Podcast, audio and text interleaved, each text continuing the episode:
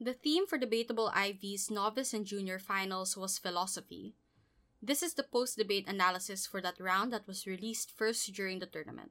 We are releasing this on our other platforms as well for the benefit of those who were not able to participate in the tournament. The nature versus nurture debate is a classic one in psychology and philosophy. The question of what makes us who we are gives us profound insight on the nature of humanity and the human condition. One recent contribution to this debate is the concept called the collective unconscious, defined by psychoanalyst Carl Jung. The motion asks us, even the very idea of collective unconscious and whether it's doing more harm than good. It reads that this house prefers a world where the idea of a collective unconscious does not exist. We are so thankful to Miko Bombeo for contributing this motion and for letting us interview them for this post debate analysis. We hope you enjoy.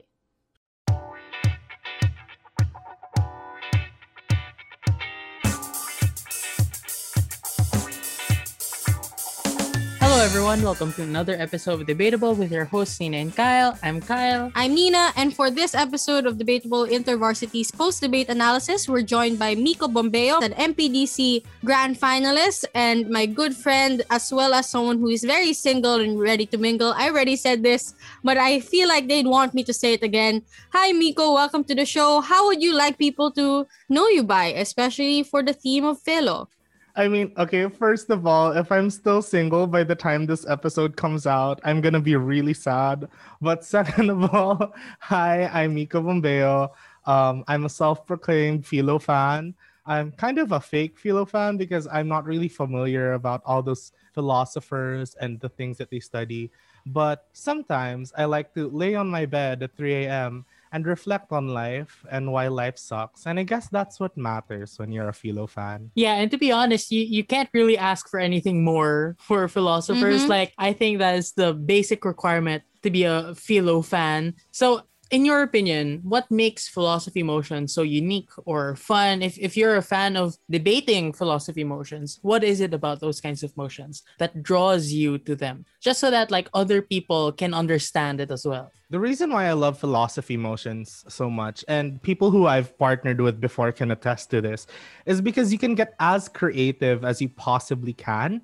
And I feel like philosophy motions also target a lot of things in life that aren't necessarily that evident. So we have a lot of IR motions that talk about international conflicts. We have a lot of econ motions that talk about the stability of the economy and stuff like that. But when it comes to the realities of life and how we as human beings feel and interact and form our identities, we don't really get to see that on a wider range in terms of discussion. So I feel like philosophy motions are unique because they bring those vague things into the spotlight and make people introspect as to why these things are important, not only in their lives, but in the lives of other people as well. I like to say that whenever a philo round ends, people learn something new about themselves, even a little bit. The motion is about preferring a world where the idea of a collective unconscious does not exist. Now, this motion does have an info slide, but Miko, would you like to explain basically what the collective unconscious is first? Okay, so the collective unconscious is basically a body of knowledge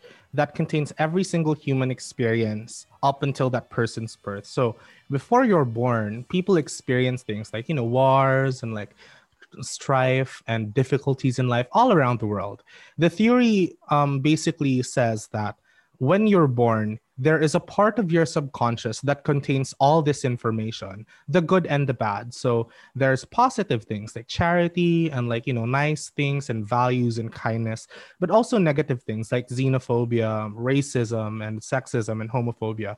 And it talks about how a significant albeit small part of the subconscious isn't actually something that is formed by an individual, but is actually something that's genetically inherited. So, what's interesting about this is that while the theory does exist, this is the first time I've encountered it personally. And I wanted to ask what inspired you to bring this idea into the debate sphere? What made you want to hear people discuss this motion in particular? So, my main thing as a philo fan is um, the question of whether or not a life that isn't experienced exclusively by you is a life that's actually lived by you.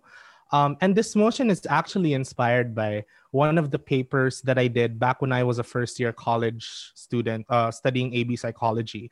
So I was doing a paper that was basically talking about uh, the collective awareness, which is a higher form of the collective unconscious that people get to access and people get to understand. Um, and the collective unconscious was one of the resources that I actually used in order to make that paper. And I thought to myself, this could be an interesting point of debate because if the collective unconscious exists or did not exist, what type of life would people be living? Would people be born as blank slates? Would people be incentivized to create meaning out of their life, given that they know that some part of them, some deep, dark, evil part of them believes in the things that they are adamantly against? Or will people just go through life and think that every single value, every single thing that they choose to pursue is a result of their own interests, their own like wants and needs and not necessarily something that was pre that they were predisposed to like pursuing. I also wanted to ask why was this theory created to begin with? And I'm not saying like oh because it's just there. I'm saying like put it in the context of the society within which Carl Jung was living. Why was the collective unconscious thought of to begin with? What purpose was this theory meant to serve? So the interesting thing about Jung is that he's not actually a philosopher. His, he's more of a psychologist. So this theory was made in terms of understanding or like becoming a part of the theories of personality, which is basically theories that um, form the personality of an individual or like things that the personality of a person can be based on. And this was one of the theories that did not gain that much clout, but was still something that was heavily contested on a psychological level because it assumed that, um, and it put into the whole nurture versus nature debate on how people have inherent inclinations towards things. This put the whole entire information of the world before your birth into a part of your subconscious that you generally cannot access, but still influences your actions and still influences the way that you act. So, this theory was created in order to try and understand why people have inherent inclinations. I think it was also used to try and understand why psychopaths end up, end up becoming psychopaths or why serial killers have an inclination to harm or abuse um, animals at a young age. And what's sad is that this theory wasn't fully explored for it to be proven or for it to be di- like disproved. I don't know the term, but like unproven. So the theory just exists in the ether of psychological theories that haven't been explored yet. And I felt like, what if the debate community can explore this theory and try to uncover the secrets behind the collective unconscious and what it represents? So just to clarify about this debate or this motion, it says that we should prefer a world without the idea. So this motion does not assume that there is truth to the theory. So am I correct in understanding that in this motion, it's basically about like what this theory, this unproven theory, is doing to our social dynamics? Yep, that's correct. I think that the reason why it's framed as preferring a world without the idea is because human beings are inherently inclined to try to explore ideas and to a certain extent even project ideas into reality. So even if things aren't proven, like let's say astrology or tarot readings, for example, people want to believe that they're real. People want to believe that something like that exists, that an otherworldly being like the universe is controlling the day to day of their lives. So, an idea of a collective unconscious that has the world's knowledge before you were born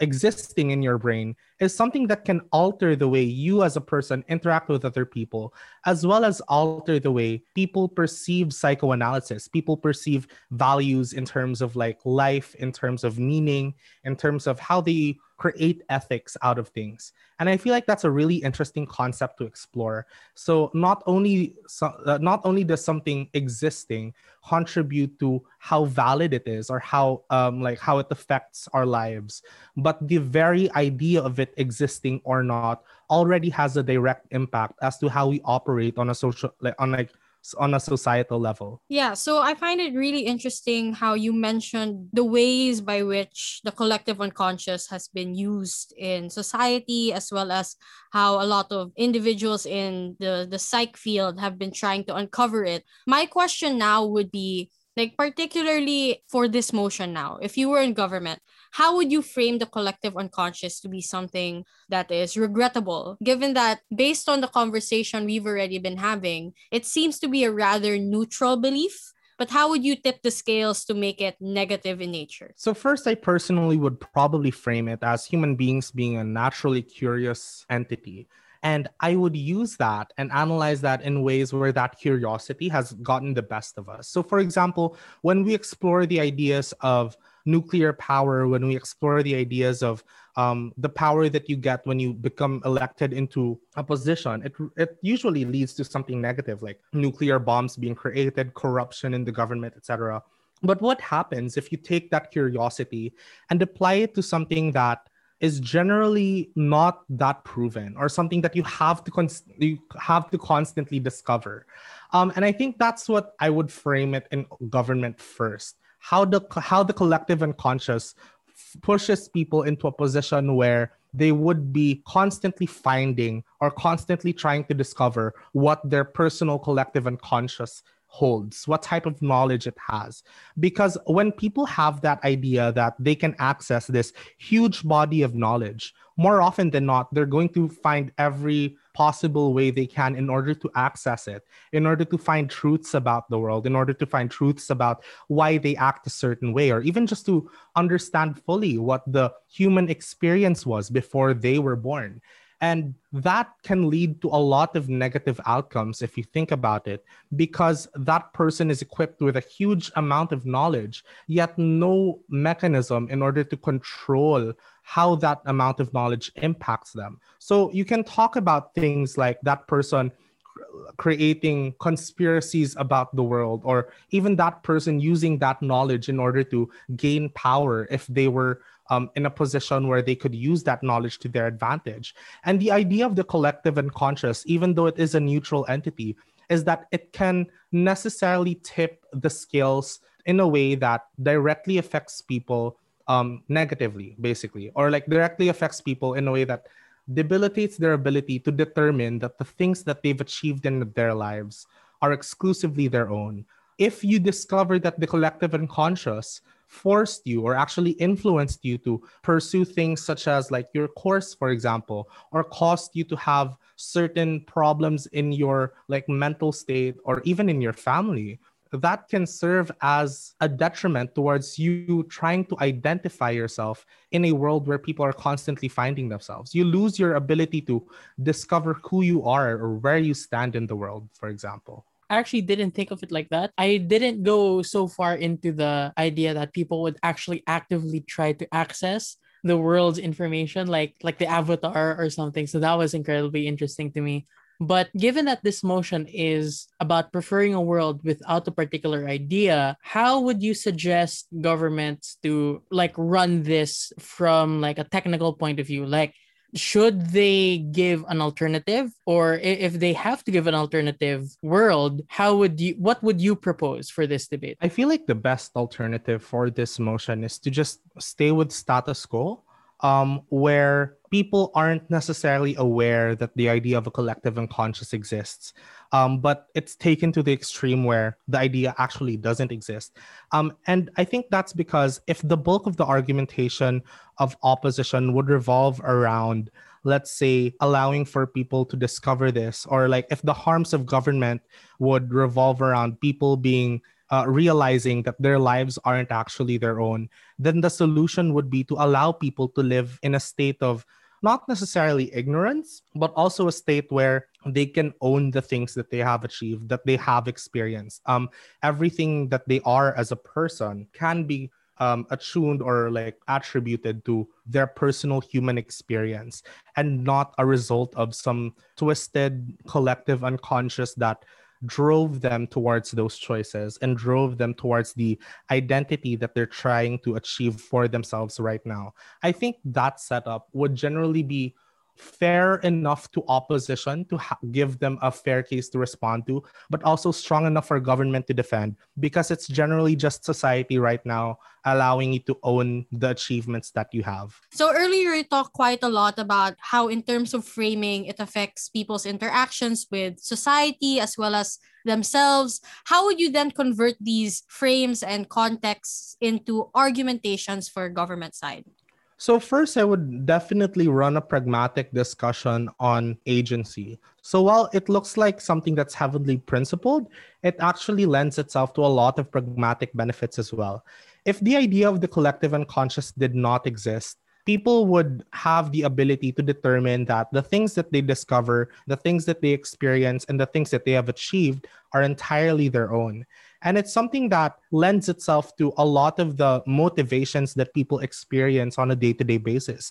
The more that you feel like your life is your own, the more you feel like you're independent, that you have control over your path, the more empowered you feel in terms of pursuing things that might scare you if you are unsure about the ownership of your life.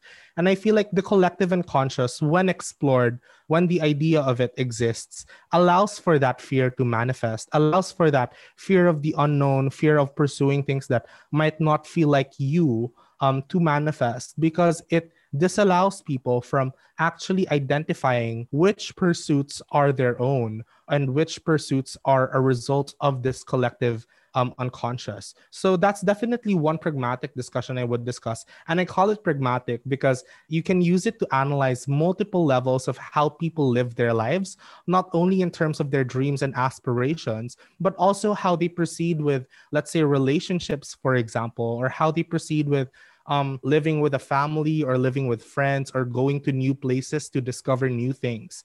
Um, and it's a really important discussion to have in the debate because it, it also allows you to see that principled premises can lead to a lot of pragmatic benefits. Another argument that I would run is how the idea of the collective unconscious itself creates a lot of harms when people try to pursue it. So even if the collective unconscious hasn't been proven to exist or not exist, just the mere idea that it might leads to a lot of people trying to pursue it and trying to discover it. Some people might have good intentions, some people might have bad intentions, but as long as that idea exists, it allows for these individuals to manipulate people into trying to discover it for themselves and trying to use that information to their own advantage. And you can discuss more pragmatic benefits, uh, pragmatic benefits to that as well. So you can talk about how people can use this for evil in like cor- on a corporate level. People can use this on a state level to manipulate citizens, or even just on a mind game level, like how people can manipulate other people in into thinking that the life that they're living isn't something that's valid because it's basically just a reflection of human experiences from the past that it's basically a life in the previous times or life that has already been lived and is just a reiteration of that or a reflection of that. And it deprives people of that ability to feel like their life is their own. Okay, are there any extensions outside of those arguments that you already mentioned that you could run if you were, for example, in closing and then you're opening to everything philosophical, everything that you just said, um, even the most creative ones about like manipulation and stuff. If you were put in that worst case scenario, how would you run an extension? Like, is there a feminist extension? Ooh, I mean, you can talk about movements. The movements are generally against a large oppressive structure. So, how would movements feel if they found out that the reason why they're there is because there's a large oppressive structure in their subconscious that made them all meet there? It removes the idea of choice and agency and like yung typical born this way debate ng movement. Yeah, oh nga, yung the, the movement's argument, I feel like it has good potential because I, I'm always the type of person that goes like, oh, we gotta kill God. And I feel like this is one of those times because it it seems like everything was predetermined already like even if you say i can fight this i can g- rise beyond the subconscious the only reason why you're able to do so is because there's something in the subconscious that lets you fight the subconscious. Oh. So it's oh. like for me, you could run an extension like the Matrix, right? Because in the Matrix, well, in the Matrix, in the first movie, Neo learns that he can rebel against the Matrix, against the system. And in the second one, it turns out that even his forms of rebellion are also part of the system. Mm. So maybe that's something that you could e- explore on like closing half where you go like this is so bad because even our attempts to escape oppressive structures, they're still part of the oppressive system that we're trying to escape. Yeah. There is still a god that is determining our destinies. Yeah. Well, in this case, it's a an unconscious, not a god, but still an oppressive structure. So even if you're trying to fight the system, or in this case, fight the subconscious need to be racist, you still cannot credit that as your own achievement because it was still within the subconscious that allowed you to fight that racism. Oh yeah, yeah, that would be a good extension. Yeah. So I guess we can move on to opposition this time. Um, for opposition, how would you frame the collective unconscious? Because I I really felt that your case for government was very compelling. So how would you oppose that? Well, the first thing that I would discuss in opposition is that there can never be an assurance that the collective unconscious will ultimately exclusively be used for bad things. I mean, sure, there are evil people in the world who are probably spurred by their own personal collective unconscious, but there are also people in the world that try to counteract that negative energy. And I feel like we exist right now in a time where it's easier to counteract negative entities within the world. Like, if you look at global conflicts, if you look at um, the state conflict in the Philippines, the drug war, or the bad governance, even though there are people that are unaware of how negative this is, there are also people who constantly fight to educate people um, to paint it in a way that is positive or educate people to make sure that they understand that this is something that is negative. So, the same way that that exists within status quo, I feel like as opposition, I would also argue that it could exist for the collective unconscious as well. Because aside from it contributing to our actions as people, if we discover that it is real, it's a huge body of knowledge of human experience that we may never see again. If we don't try to access this information, we won't be able to find out information about the past that has been lost because of that old practice of word of mouth preaching where you pass information from person to person or the lost books in the libraries of Alexandria, for example, might exist in the collective unconscious. But because we refuse to explore it, or we prefer to live in a world where the idea doesn't exist, therefore inhibiting our ability to explore it, we will never be able to discover the greatest achievements of humanity and the things that we can learn from it. So it's more of a collective approach for the collective unconscious. How does it benefit the greater good of humanity while also making sure that the harms of government is mitigated to the extent that um, the assurance of evil is something that is self-regulatory or self-correcting in the end. So I think for this debate, right, it's a matter of weighing because both sides seem to have really compelling arguments or really compelling frames. I guess my difficulty with opposition is trying to sort of weigh out all the prospective benefits uh, compared to the more or less assured harms that government, if they ran it strongly or ran it as strongly as you did, um, would be able to posit for this debate. So, how would you outweigh all of those harms with the benefits you just presented? So, at like the first thing that I would do is to mitigate the impact of those harms. So, while those are huge harms that government does discuss, I feel like they're like generally speculatory. Like it assumes that people, once they found find out that the collective unconscious exists, will immediately fall into a depressive spiral and say, life does not have any meaning because anything that I've achieved isn't mine anyway.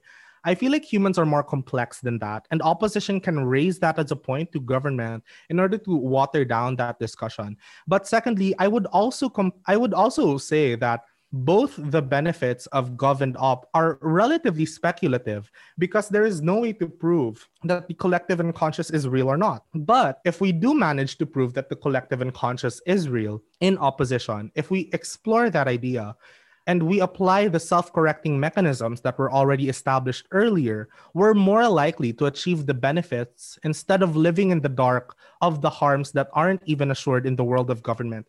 So I've, I would first water down their impacts that way. The next thing that I would do is to establish that the benefits of opposition matter hugely to a huge amount of people compared to the singular harms of government anyway.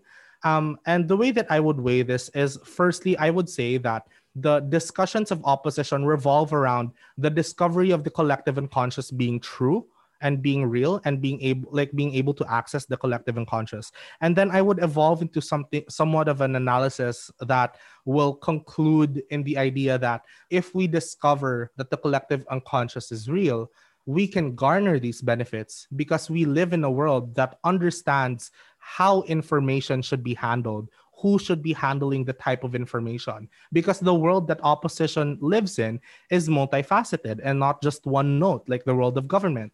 And I would compare it to the world of government and say that while they still don't know that the collective unconscious exists or not, they immediately reject the idea that it does exist and would prefer to live in a world where people are forced to live in a cycle of trying to prove themselves, trying to create things that are new, forced into this responsibility that life is something that they should own. What if people take comfort in the knowledge that life isn't their own, that they didn't do all those hard things by themselves, that they actually have people or knowledge that contributed to that. I feel like people would even feel more empowered knowing that they have a huge body of knowledge inside their brains that led them to do these astounding things in the world. So it's it's just a matter of perspective as to how you assess how people will, re- will react. And in opposition, it's easier to prove that people will react positively because it's generally easier to argue that people are multif- multifaceted and not one note. I, I was thinking of an extension earlier. So I want to run it by you and, and tell me what you think. Because I was thinking, like, okay, to be honest, I misheard something you said, like, what if this is real? And I misheard it as like Israel. And then I was like, are we talking about the Middle East? so I was like, mm, actually, what if that's the extension? Like, what if this is the way that we can definitely definitively answer the question of like who is more guilty in that conflict because like if if all of the collective human experiences are inherent within each person right then theoretically you could look into yourself and find the truth of many historical debates that might be like revision, revision, like revised, right? So we're talking about things like slavery. We're talking about again like the the Israel Palestinian conflict. We're talking about like World War II, those kinds of things. If I ran that to you in a debate, would you rate it as below average, average, or above average? I mean, I would probably give you an 83, but like, uh... that's really good because, like, that's also one thing that the collective unconscious potentially has. But, like, again, that would be all lost to the ether if we live in a world where the idea didn't exist, right? So, it's more likely that people will, won't be able to know who is right in a certain conflict. But then it also begs the question do people really want to know who is right in a certain conflict? Or do people want to just figure it out themselves and let the conflict die down? Yeah, I guess that's a very fair question for this debate. Honestly, I'm very interested in the topic and I'd probably like are you willing to give people a copy of your paper or is that too personal? I mean, I could edit it a little bit. Remember, guys, I wrote it when I was in first year college and I was under okay, so the deadline was like in two hours, oh, and no. my partner didn't do anything, oh, so I had to no. scratch. So there are a lot of grammatical errors, but maybe an edited version um, could be sent to Nina and Kyle, and they could put it under the debatable format to make it look prettier, like put a letterhead and everything. Oh, and maybe yeah. maybe that can be released Oh, that would be great. That would be great. I think that it would benefit everyone who probably were in the debate, watched the debate, or are listening to this episode and want to learn more about the debate. So before we end this, um, first of all, I'd like to thank you so much for agreeing to be a motion contributor and for sharing your insights on this motion. I feel like it's a it's a very innovative motion I've never encountered before, and I'm really excited by the prospects of having new ideas like come into the debate sphere in general. But before we end, what advice would you give people who struggle with philo motions such as this one? Because admittedly, this one is a little difficult to grasp at first and is something that not a lot of people encounter often. I mean, I would say that I feel you. Like the duration of this interview, I was also discovering new things about this motion, and I created this motion. So, philosophy is all about discovering things for the first time or rediscovering things in a new light. So, whenever you're given a motion about love, a motion about taking a potion that removes you and ma- removes your joke lang. Retake. Sorry. Okay. Um, what was I saying? Okay. Starting again in three, two. I mean, to be honest, I feel you. Like in the duration of this interview, I found myself discovering things about this motion that I never thought of before. And I was the one who made the motion. So philosophy is generally just that. It's about discovering new things for the first time or being reintroduced to a concept under a new light. So, whenever you encounter things such as love motions or emotion about a potion that takes away your emotions and leaves you emotionless, don't look at it and say, Why does this motion exist? Instead, try to assess what that motion represents. Why do people have a tendency to question a lot of life's absolutes or quote unquote absolutes? When we live our lives and when we encounter strangers on the street, why do we have an inclination to think, how does their life look like? What do their life experiences look like? What are their futures? Why uh, w- would they be more inclined to pursue a path over another? And why am I not in the same inclination as those people? Those are crucial questions that we constantly ask ourselves, yet we never get the ability to talk about with other people because we feel like they might see us as weird, they might see us as unhinged, or just not want to talk about the more serious things in life. Sometimes philo motions are the only way that I can express painful experiences in a way that is creative and in a way that is meaningful. And that's what I love about philo motions. They give you the opportunity to speak your truth in an untruthful way, in a way that hides it, in a way that packages it in a pretty argument, in a pretty piece of characterization. And only you know that that part of yourself exists in the debate because philo motions take pieces of us, makes it more beautiful, and gives it back to us for us to rediscover. So if you struggle with philo motions, try to ask yourself, what parts of myself have I not discovered yet? That was so beautiful. Thank you so much for again agreeing to your motion contributor. That's it for this episode and this post debate analysis. I hope everyone who listened to this actually learned something not just about the motion but also themselves. Bye-bye. Bye.